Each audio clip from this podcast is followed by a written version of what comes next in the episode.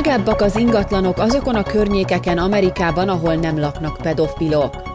Kétségek merültek fel a YouTube videóajánló algoritmusának társadalmi hatásaival kapcsolatban, állítja egy új kutatás. Folytatódnak az erőszakos tüntetések Los Angelesben, miután egy transznemű személy ment be egy fürdő női öltözőjébe.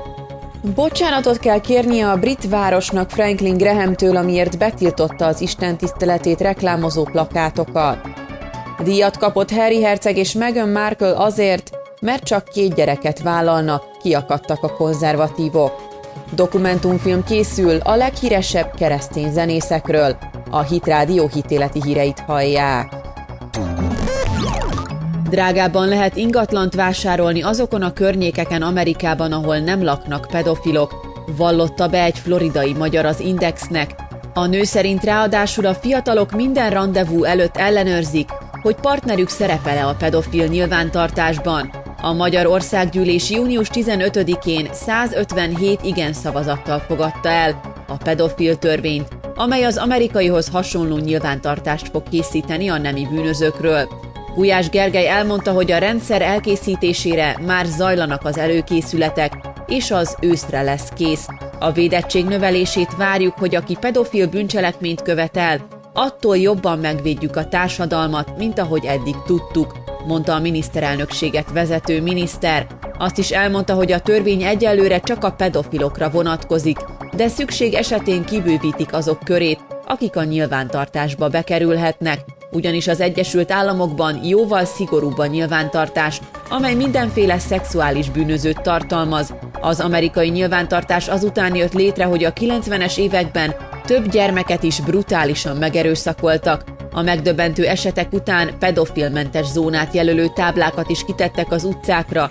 A nyilvántartás ma már mind az 50 amerikai államban elérhető, és bárki ellenőrizheti, hogy a lakóhelyek közelében élnek-e szexuális ragadozók. A fiatalkorú elkövetők adatait a bűnöző szervek számára visszatartják, de azok a 18. születésnapjuk után nyilvánosságra hozhatók. Egy floridai magyar nő az Indexnek elmondta, hogy a szabályokat nagyon szigorúan veszik Amerikában, és a pedofilok például nem költözhetnek iskolák, játszóterek közelébe, és bizonyos lakhatási programokban sem vehetnek részt.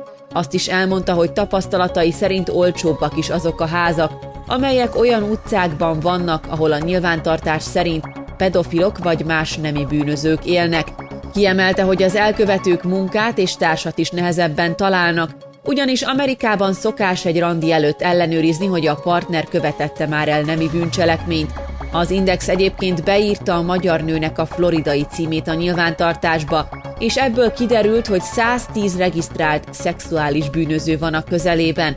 Az Index azt írja, hogy Los Angelesben sem sokkal jobb a helyzet, ott szintén egy címre való keresés után 3 mérföldes körzetben 103 büntetett személyt találtak. Az amerikai adatbázis folyamatosan frissül, ugyanis a szabadlábon lévő elkövetőknek rendszeresen személyesen kell jelentkezni a helyi rendőrségen.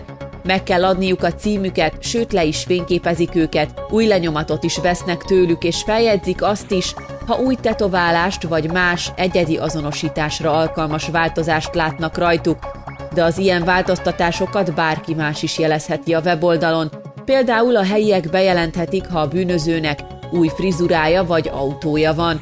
A kutatások szerint a nyilvántartásnak azonban nincs komoly visszatartó ereje Amerikában, bár a visszaesők száma alacsony, 5% körüli, sokakat pedig azért mégis megnyugtat, hogy a családjával biztonságosabb környéken él. A YouTube tartalomajánló algoritmusa szabályzatba ütköző, később törlésre ítélt videókat is ajánlna felhasználóknak, derül ki a Mozilla alapítvány kutatásából. A Firefox böngészőt fejlesztő non-profit szervezet saját kutatásához egy olyan böngésző kiegészítőt alakított ki, amely a YouTube videókat megtekintő embereknek feltette a kérdést, hogy megbánták-e, hogy megnézték az adott videót. 10 hónapig gyűjtöttek adatokat ilyen módon, és ezek szerint ebben az időszakban 3362 videó lejátszását bánták meg. Az arány összességében jóval 1% alatt volt. Brazíliában bánták meg legtöbbször videók elindítását, 10.000-ből 22 alkalommal. A kutatásból az is kiderült, hogy a felhasználók lényegesen gyakrabban bánták meg a YouTube által ajánlott videók megtekintését, mint a saját maguk által kiválasztottakat. A videók 71%-át pedig a szolgáltatás javasolta. Az ajánlott videók megtekintését 40%-kal gyakrabban bánták meg, mint az önálló keresés által találtakat. A nem angol nyelvű videókkal 60%-kal gyakrabban voltak elégedetlenek, mint az angol nyelvűekkel, amiért az ajánló algoritmus nyelvi képességei tehetők felelőssé.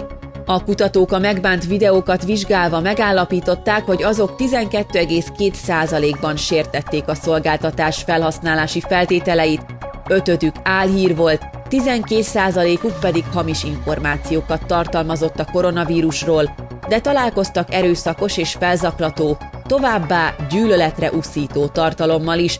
A bejelentettek közül 200-at a későbbiekben el is távolítottak, de mielőtt ez megtörtént volna, 160 millió megtekintést halmoztak fel. Az esetek felében a korábban nézett videókhoz semmilyen szinten nem kötődött az algoritmus által ajánlott tartalom. Egy túlélő túrákkal kapcsolatos videóra például szélsőjobbos csatornát kínált fel. Az eredmények komoly kérdéseket vetnek fel, és igazán aggasztóak. Ha a YouTube tényleges közönségének léptékét nézzük, amit találtunk, az csak a jéghegy csúcsa.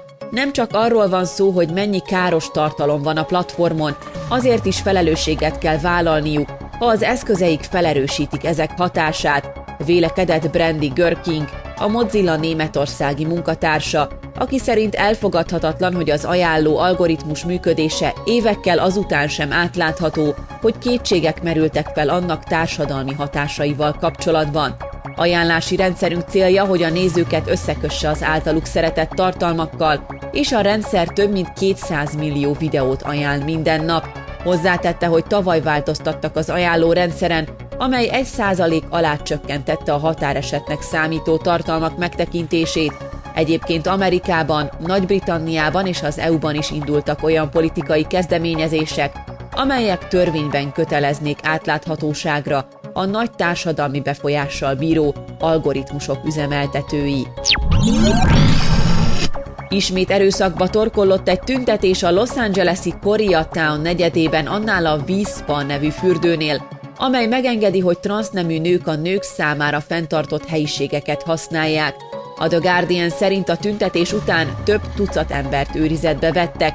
A demonstrációsorozat még június végén kezdődött, miután a fürdő egyik női vendége panaszt tett, amiért egy férfi állítólag besétált a női öltözőbe, és a nemi szervét mutogatta a jelenlévők előtt, akik között kislányok is voltak. Azóta a Wilshire Boulevardon fekvő épületnél újra és újra felvonulnak a transzneműek jogait védő és az LMBTQ ellenes tüntetők is. A Los Angeles Times szerint a női öltözőbe besétáló személy nőként határozta meg magát, ezért ment be a helyiségbe. Az LMBTQ ellenes tüntetők a pedofiloktól szeretnék megóvni a gyermekeket, és mentsük meg a gyermekeinket feliratú molinókkal tüntettek. Az ellentáboruk pedig a transzneműek jogairól szóló, évek óta hatályos kaliforniai jogszabályokra hivatkozik, amely szerint a jog is megengedi, hogy transzneműek használják a nemi identitásuknak megfelelő létesítményeket. A szombati demonstráción az indulatok annyira elszabadultak, hogy az egyik a rendőri fegyverhasználatot kifogásoló tüntetőnőt gumilövedékkel lőtte mellkason az egyik rendőr. Bocsánatot kell kérnie Blackpool városának Franklin Grahamtől, mert betiltották az istentiszteletét reklámozó buszokra ragasztott plakátokat. A bíróság szerint diszkrimináció áldozata lett a lelkész, amely miatt a Lancashire Remény Fesztiválja című keresztény rendezvénysorozat szervezői több mint 100 000 font kártérítést fognak kapni. Claire Evans bíró kikötötte, hogy a brit városnak a bocsánatkérést honlapján kell közölnie, a pénzbüntetést pedig egy héten belül ki kell fizetnie. A bíróság szerint a város megsértette Nagy-Britannia 1998-ban meghozott emberi jogi törvényét. A kártérítés tartalmazza a buszra ragasztott plakátok eltávolításának költségét és egy kielégítő kártérítést is. A város korábban arra hivatkozva távolítatta el a reklámokat, hogy azok feszültséget keltenek a helyi LMBTQ közösségben. Azonban a városi hivatalok e-mailjei azt bizonyítják, hogy maga a városvezetés ítélte el Franklin Graham munkásságát, és jogi indokot keresett arra, hogy megállíthassa a keresztény rendezvény hirdetését. Graham rendezvény sorozatát egyébként közel 200 helyi brit gyülekezet szponzorálta, és istentiszteletein körülbelül 9000 ember vett részt. Ez a pillanat nagyon fontos Nagy-Britannia vallásszabadságának számára. Nagyon hálásak vagyunk Istennek a perünk végkimeneteléért, és azért, amelyet ez jelent a brit gyülekezetek és keresztények számára a következő években. Jézus Krisztus jó hírét hirdetnünk kell.